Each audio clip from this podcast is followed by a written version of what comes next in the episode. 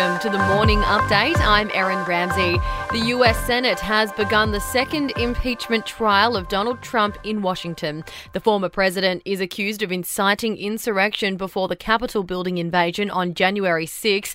Senate Majority Leader Chuck Schumer says each side will have 16 hours to argue their case. The structure we have agreed to is eminently fair. It will allow for the trial to achieve its purpose truth and accountability. New South Wales Health has issued an alert after another two COVID 19 cases were identified at the Holiday Inn in Melbourne. A second quarantine worker has tested positive, along with a returned overseas traveller. Anyone in New South Wales who stayed there between January 27 and February 9 must now get tested and self isolate for 14 days. Victoria's Chief Health Officer Brett Sutton says they've stepped up the investigation into what happened. We will continue to maintain our focus on understanding what's gone on and doing everything necessary to make it right. The World Health Organization says the coronavirus is unlikely to have escaped from a laboratory in China. A team of investigators is in Wuhan trying to find the source of the virus.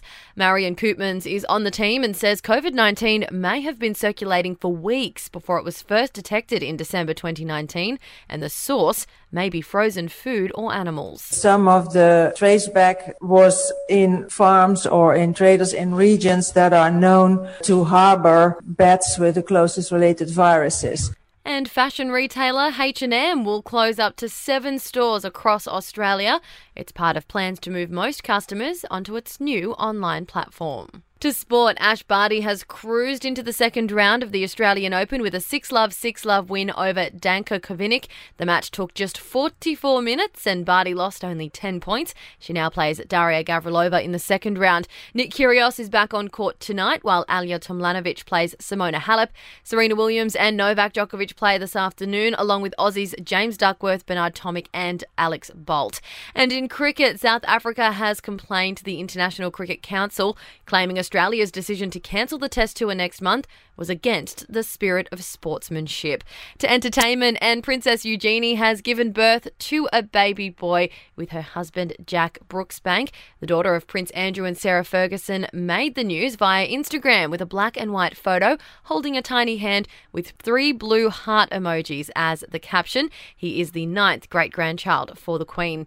Britney Spears' boyfriend has spoken out since the release of the documentary Framing Britney Britney Spears' 27 year old Sam Asghari posted a rant on his Insta story calling out Britney's dad, Jamie. Jamie Spears has been under scrutiny for being Britney's conservator since 2008. And Jennifer Lopez has reacted to being left out of the 2020 Oscar nominations last year.